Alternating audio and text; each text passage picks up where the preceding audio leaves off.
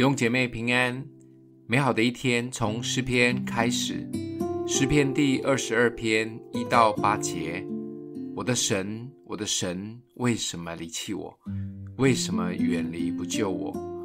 不听我哀哼的言语。我的神啊，我白天呼求，你不应允；夜间呼求，并不助声。但你是圣洁的，是用以色列的赞美为宝座的。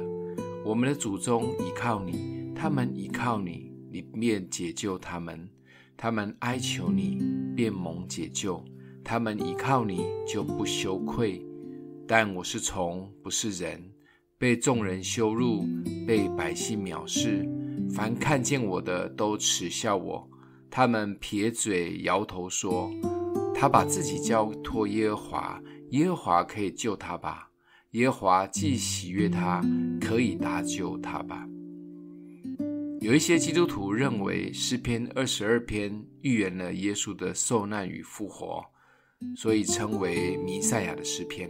特别第一节的这一句话：“我的神，我的神，为什么离弃我？”正是耶稣在断气以前说了同样的一句话。不知道大卫到底经历了什么事情。让他会说出这么绝望的话，甚至连续好几句极度负面的话，绝望到他觉得自己不是人，是虫，被人嘲笑，甚至羞辱。这是何等绝望的心及自我的控告！看到这里，或许有一丝的安慰。想一想，连大卫这么认识神、亲近神、能力这么好的人。生命中也会出现这么软弱的场景，不仅说出很多质疑神的话，内在孤儿的灵及负面的谎言也抓住他。透过大卫的软弱，也鼓励我们不用太压抑，想哭就哭出来吧。若身边属灵的家人正处在绝望中，说出了许多负面的话。甚至是批评及质疑这个信仰及教会，我们也不用急着用属灵的刀子戳他，甚至边缘化他。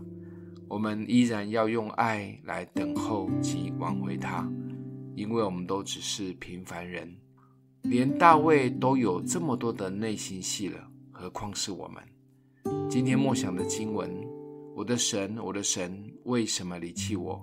为什么远离不救我？不听我哀恨的言语，我们一起来祷告。爱我们的父，谢谢主这么爱我们，认识我们，也愿意一次一次的等候及饶恕。相信你是我们的力量及帮助，让我们可以从低谷中走出来。